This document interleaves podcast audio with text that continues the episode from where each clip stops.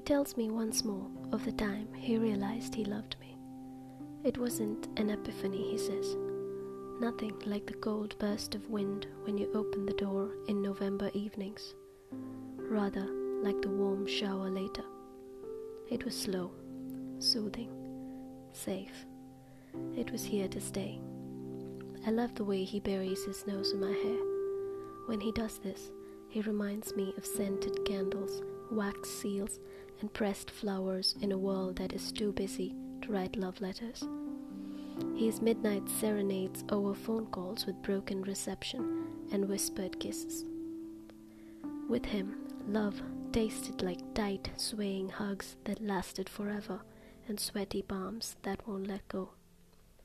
Like waltzing barefoot together to retro classics on a Wednesday evening after work while dinner was cooking, me in my old frayed yellow dress. He has fireflies in his eyes, tiny ones, but bright enough to light up my world. And when he holds my face, I see me among them. Maybe this is what the romantics wrote songs about. Maybe this is what they called paradise. I've been in his mind. I live there now. Trust me when I say this. It is the most outrageously beautiful place ever. Like cozy beds with fluffy pillows, like fuzzy slippers and morning kisses before we brush our teeth. It is solace, freedom.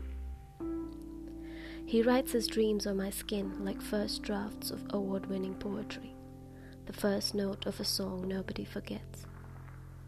He talks about life with so much passion it sets him afire. I see him glow, and I glow with him.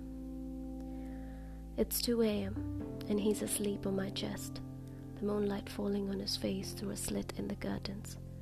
He smiles slightly, snuggles up closer, and I know he is dreaming of us, of all the poems that I will write him, of how much more I will love him tomorrow, and each day after that, and all that my mind can think of over and over as I lay there looking at his oh so beautiful face is I do, I do, I do.